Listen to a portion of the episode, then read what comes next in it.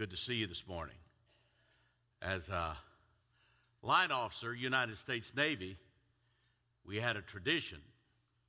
It was as old as the British Navy. And uh, when you would come on watch, that means you were getting ready to drive the ship. You were deployed. You were at sea.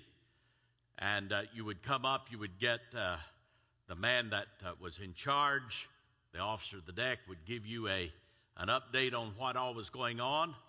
And when you were ready to, to take, take over, you would identify yourself. For instance, I would say, uh, This is Mr. Brown. I have the con. That meant no other voice, not even the captain, could countermand whatever you said unless he took the con, unless he took control. So this morning, this morning, I have heard a voice. And that voice says, This is God. I have the con. He's in control here this morning. And I don't know why you came here this morning. As a little boy, there's many times I, I, I had a drug problem. I was drugged to church. And I really didn't want to be there. I was bored, bored out of my mind. And so uh, I guarantee God is going to speak today. And so if I am boring, I want you to raise your hand and say, You're just not doing it. And I'll come out and slap you a couple of times and see, see if I can get your attention, okay? Ready to go to work? Got your Bibles? Turn to Mark, Mark chapter 1. By the way, if you watch anything on the History Channel or Smithsonian and they talk about the Bible, they'll say there's a there is this this document called Q and everything in the Bible comes from Q. That's a lie. There is no document called Q. Everything in the Bible does not come from Q. Everything in the Bible is given by God under the inspiration of the Holy Spirit to holy men of God who have faithfully recorded it for our example and instruction. So it is God's Word to you this morning. Mark chapter 1. Let's pray. God, we do thank you. Thank you for this day. Thank you for this life. But most of all, we thank you for eternal life. I pray today, God, that you'd speak, help me get out of the way, that these your people may hear your word and apply it to their lives. For it's in Christ's name we pray. Amen. Lubbock, Texas. Anybody here been to Lubbock, Texas? Oh my goodness. You folks get around. Lubbock, Texas. I was flown there at one time by what was then known as the Sunday School Board of the Southern Baptist Convention to preach in a faith conference. Faith was a an evangelism strategy where when Southern Baptists used to share their faith, and we would teach people, train people how to share their faith. And so I was taken, I was met at the airport, taken straight to First Baptist Church, Lubbock, Texas, and I preached in the conference. When the conference was over, the man who was supposed to take me back said, I want you to stay right here for just a moment, and I'll pick you up, take you to get you something to eat, and then take you to the take you to the hotel. I said, That's fine. So I'm standing there, and I saw him coming. now, you may not understand what I'm saying, but I guarantee some of you know the code. I made him before he ever got there. He walked up to me and he said, Hey, preacher. You're a vet, ain't you? I said, Yep. And you are too, ain't you? He said, Yep. He said, Let me tell you a story. 1968. I, I was working in this little service station in a little town called south of Waco. And uh, that was when you had full service. You pulled in a service station, somebody would check your tires, check your oil, check your windows, pump your gas. Said I was 19 years old, going nowhere, dropped out of high school, and I saw her coming. Said, oh my, she was driving one of those little old green convertibles. You know what I'm talking about? She came in there, and I was glad to check her out. She was just the prettiest little thing I'd ever seen. Now, now let me tell you what, I'm a preacher. And I'm standing there listening to what this guy says, but he thought we had a connection because I'm a veteran and he's a veteran. You hear what I'm saying? He said while I was cleaning off the passenger windshield, she said to me, and this is exactly what he said Hey, Texas boy, what y'all do for fun around here? He said, Well, we, we go up to Waco, and we drink, and we dance. You probably couldn't get up there because you ain't old enough. She said, Oh, Texas boy, if you'll take me to Waco, I'll be old enough. I'll be back here at 5 o'clock, we'll go to Waco. He said, Sure enough, about 15 minutes to 5, she drove up. I got in the car, never met her, didn't even know her name. And we went to Waco. And we danced and we drank until almost four o'clock in the morning. We hopped back in that little car of hers. She drove me back. And I got back just in time to get ready to go to work. He said, Man, she was the prettiest thing I'd ever seen in my life. And for the first time in my life, I thought I was in love. He said the next day, about a quarter to five, she drove up and she said, Hey, boy, you want to go to Waco? I said, I hadn't been to bed. She had slept all day. I said, Sure. So we got in the car, we went to Waco. Third day, same thing. He said on the fourth day, she came and said, Listen, what y'all do for fun around here? He said, Well, we get get some beer, go down on the river, listen to loud music, drink beer,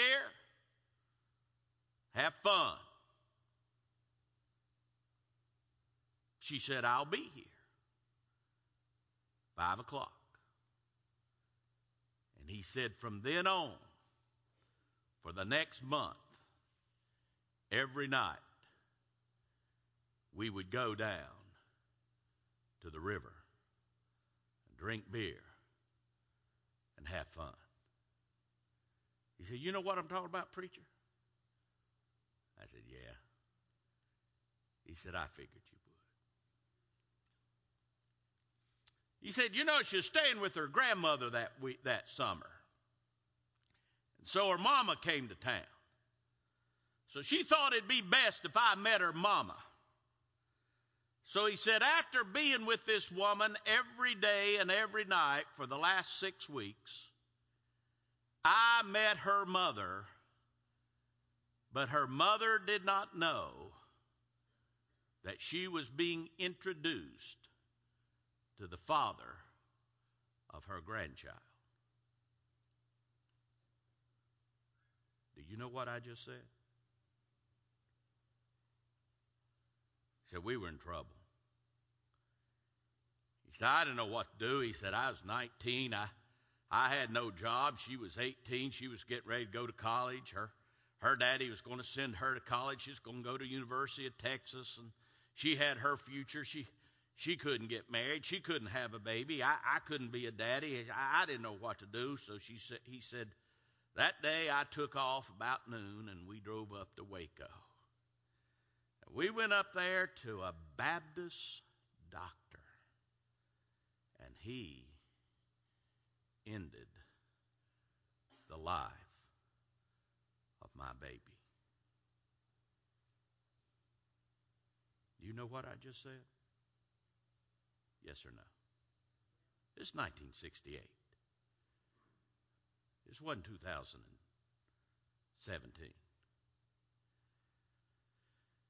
He said all the way back, we said, now this, this not going to make no difference. This ain't going to make no difference. We're going to still love each other. We're going to keep it together. And when we get, get ready come this summer, we're going, we're going, we're going to keep in touch. And you're going to come see me. This, this, this ain't going to make no difference. But now, let me, let me tell you something. Let me tell you something. All you teenage girls that ain't here today that should be hearing this, it does make a difference.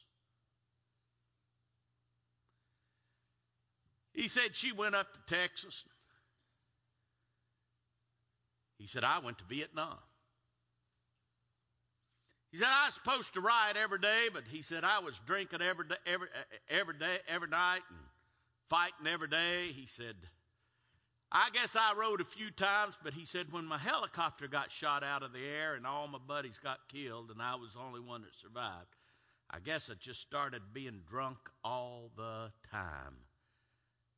And I didn't write anymore. He said, What was I going to say anyway?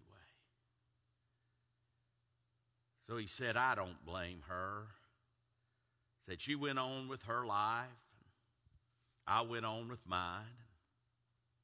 I got back from Vietnam and I found out that she had gotten married, and so I started drinking even more. And next thing you know, I met somebody and she got married. We got married, and, and then I found out that she was up at uh, up off up around Dallas somewhere, and and I, I, I you know, I, she was married, I was married. We couldn't go, we couldn't get back together, and I wondered what happened, and then he said, My, my marriage ended. I got a divorce, and my wife couldn't take it anymore, and I got a divorce, and I started drinking even more. And he said, The next thing you know, he said, uh, uh, I, I met somebody, and and I got married, and, and, and then next thing I know, I found out that she was living up around Amarillo, and she was divorced, but I was married. He said it just got real complicated.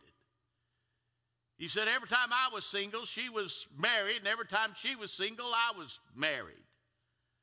And so he said we just couldn't get together, and he, he said after a while, the third time, I met this Christian lady. She took me to church. I got saved. I quit drinking. I started staying home. I quit having those dreams. And I came out here because I got a story to tell about what Jesus done for me. And I want to tell folks what a great Jesus I have.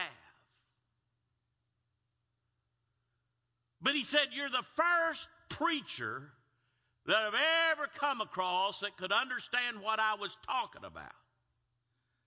So I just want to ask you a question.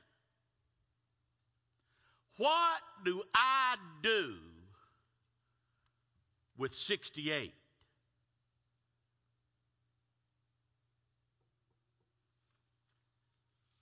Good question. What do I do? Now, now, now don't sit there and pretend like you don't have a 68. Because you do. And if you don't, you're going to soon have one. It's that life defining. It might be for good, it might be for bad. But we're going to have, all of us, either have had or going to have a 68. It might have been the day that you got married. It might have been the day that you had your first child. Might have been the day that you went to kindergarten or that you went out for football. Might have been the day that you went in the military, might have been the day that you went to school. What's yours? I had a young lady come up to me one time that looks just like you and sounds just like you and looked me straight in the eye and she said, My 68, my life defining moment was the day that my date took advantage of me.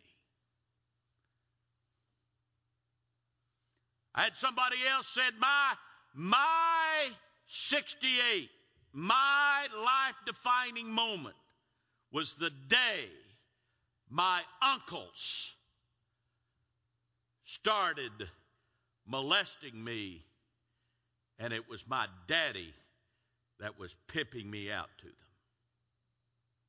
I had a boy tell me one time, my life defining moment was the day I killed my daddy.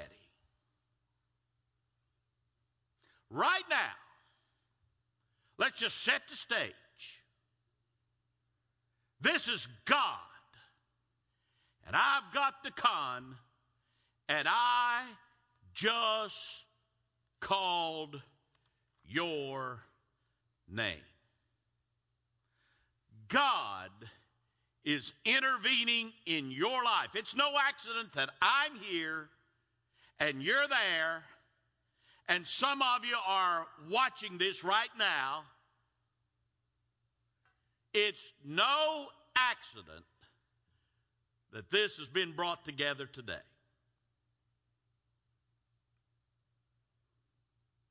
First thing I want you to see is the intervention of Jesus. The intervention of Jesus. When, when do people meet Jesus? It's in the everyday ritual of life. Jesus comes and calls people's names and turns their lives in a direction that they could never imagine, and He's doing that to you today. Let's see what He did in Mark chapter 1, verse 14.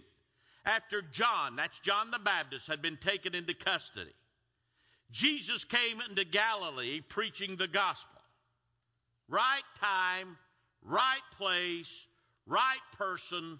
It's all set up. The gospel, the good news, and Jesus is preaching it and saying, The time is fulfilled, the kingdom of God is at hand. Repent and believe in the gospel. This is God. I have the con. It's time for you. Now is the time. It's all in God's timing. It's now for you to know. Repent, turn. What have you been doing? Let's do something else. Where have you been going? Let's go somewhere else. What have you been watching? Let's watch something else. This is the reason that you've been here. You got that job, you've got that life, you live in that house.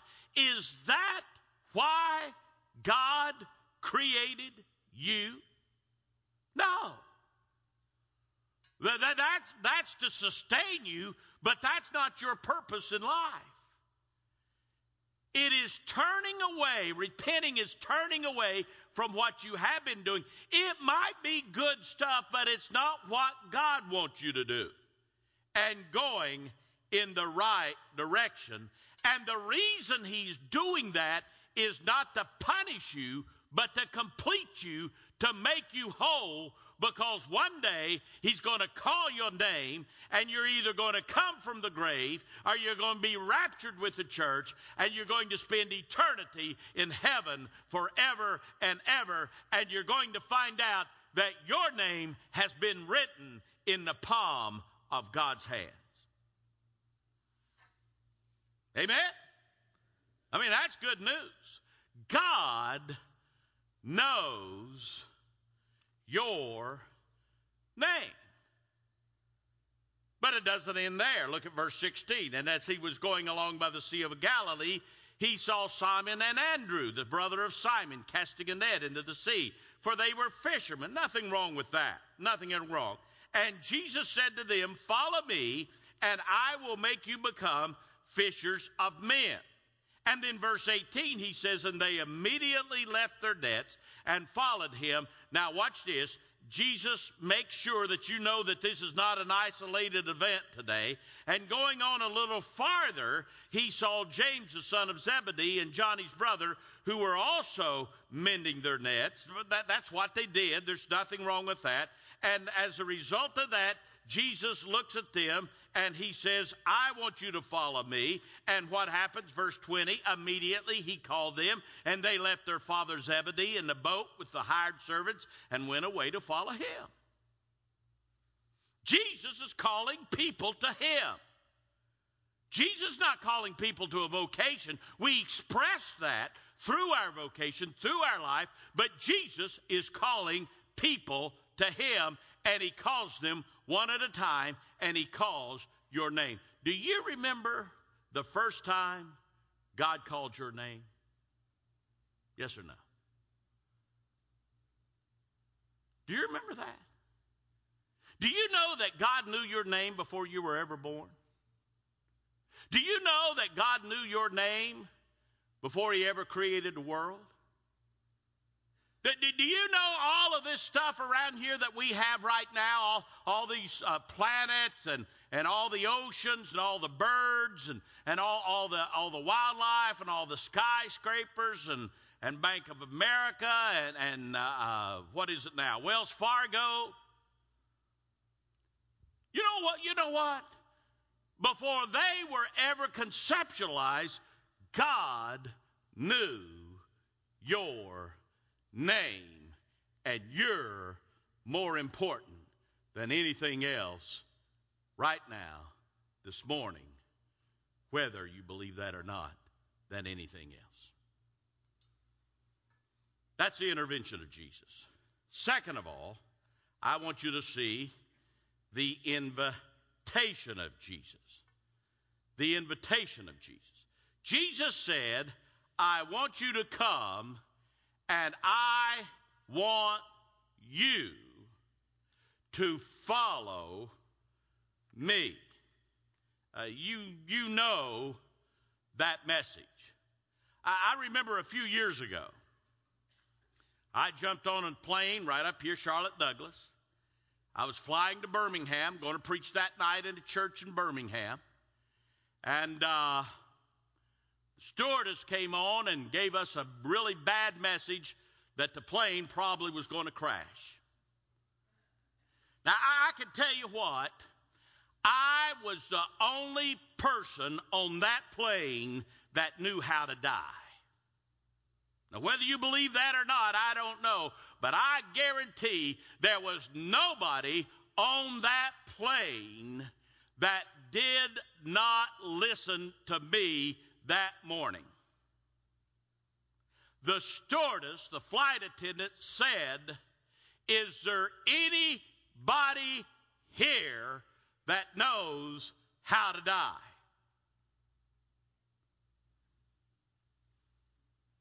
Yes, ma'am. Would you tell us? And I went through the plan of salvation. Now, whether they were sincere or not, everybody on that plane got saved that day.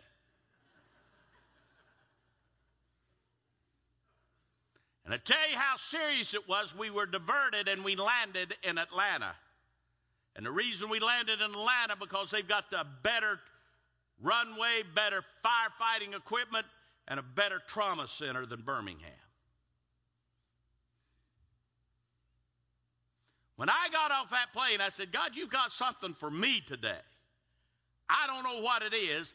I end up in Birmingham, getting there to church late, because I had to arrange some transportation there.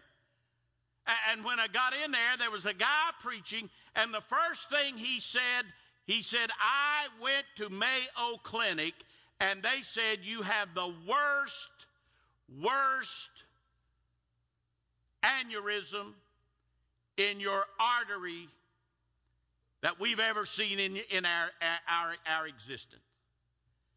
He said, in fact, we want to study you because you're the first one that this has been diagnosed that wasn't post mortem. They said, this thing's going to blow out. There's no medicine. There's no surgery. He says, anything that we do is going to going to make it worse. And if you're on the operating table and we, we operate, you're going to die. So as a result of that, you need to get ready to die. And so he said, I went home and he said, I didn't. And some of you are going to understand this. I didn't ride a bull by the name of Fu Manchu. I didn't listen to a country music. I decided immediately what was really important in my life, and that's what I started doing. And he looked at me and he says, It's time you quit preparing to die and started living. I came home. And a few months later, 15, 20 years before my contemporaries do, I retired from the dream church that everybody would have loved to have pastored. Because God told me, and God's telling you right now, it's time you started living like you've got eternal life. I'm going to be really honest with you. God's missed you lately. You've really not been talking to Him like you used to, have you? You've not been having that daily, daily kind of, of talking. You're not following Jesus. I was reading a, an article on, on some new cancer research this past week, and I saw that, that a, a, a breakthrough study has been done in cellular development of cancer, and it says the best way for you to prevent cancer is to do th- two things. Number one, quit smoking. Number two, because that damages every cell in your body, damages and mutates the, the, the the cell wall. If you'll listen to what God's saying to you right now, you'll probably sell, save yourself about $200,000 in medical bills. Quit smoking. Number two, take at least five minutes every day and journal. And God says, journal biblically talking to God. Every day, dear God, what that does is that repairs the damage done to your cell walls in your body. It is good health to follow Jesus. Jesus said, I want you to follow me today because it is life into life, and you'll never live unless you follow me. That's the intervention of Jesus. That's the invitation of Jesus. I want you to come and follow me because we're, we're going, we're going to go some places. I'll take you places that you've never been before. When God called me to preach, I'd been all over the world. He called me to preach in the United States Navy on a ship. And he said, I, said, I said, I'll go anywhere. I'll do anything you want me to do. And he said, I'll take you to places that nobody's ever been before with the gospel of Jesus Christ. And He's done that. Your life will become a miracle. Third thing is the inspiration of Jesus. The Bible says, and they immediately, verse 18, left their nets and followed him. Immediately, and going on a little farther, he saw James the son of Zebedee and John his brother, who were also uh, mending uh, in their boats, mending their nets. And immediately he called them, and they left. Immediately they left. That's implied. Their father Zebedee in the boat with the hired servants, and went away and followed him. Now now, I, am like your, your pastor. I, I've been to the Southern Baptist Theological Seminary. I know how to exegete the scripture, so I exegeted that word immediately. So this is for those of you that are really, really smart, okay? I exegeted and went to the original Greek, and that word immediately literally means, are you ready? Immediately. We make his stuff too complicated. You know that? We really do. And trying to show off our intellect and how good we are, we make this stuff too complicated. Immediately, they followed Jesus, and Jesus said, If you follow me, I'll make you fishers of men. Whatever you've been doing, you'll be doing that, but you'll be doing it not to impact yourself, but to impact eternity by investing in other people. That means you go to your church. That means you go to your home. That means you go to your workplace. That means that you will end up being a, a witness for Jesus Christ. Years ago, we had this, this guy, his, his, uh, his name was, I think his name was Jeff. Jeff. Uh, no, his name was Jim. And uh, he, he came to the church that I was pastoring at that time. And there were, there were kids came from everywhere. We, we had, I mean, it was amazing. Thousands of kids there for this youth conference. And, and, and he would preach, and those kids would praise Jesus. And, and, and the reason I was up there listening was, was number one, I was pastor of the church, but number two, I had two teenagers in the midst of all that. And so uh, th- they were just praising God, praising God. And, and he told a story. He told a story about a, about a, a little boy by the name of Seth. Uh, Seth had a problem. Seth, Seth stuttered and he had a real low self image. And he wasn't doing too well in school because he stuttered. And, and kids made fun of him because he stuttered. So he had just, he had just got, gotten within himself. And as a result of that, uh, uh, he, he came and he came to the church and he, and he heard Jim and he wanted to talk to Jim. And, and Jim just brought him out of that. And he just, he just, he was there and he, he got to journaling. He, he got to following Christ. He, he, he just, just amazing what all happened to him. And so, so he came up to Jim one day and he said, Jim, Jim. And Jim said, Yeah, Seth, what do you want? He said, Jim, I, I want to talk to you a minute. He said, I, I, I, I, I love love you. But, but, but you know why I, I, I stutter? He said, I stutter because my, my, my daddy hates me.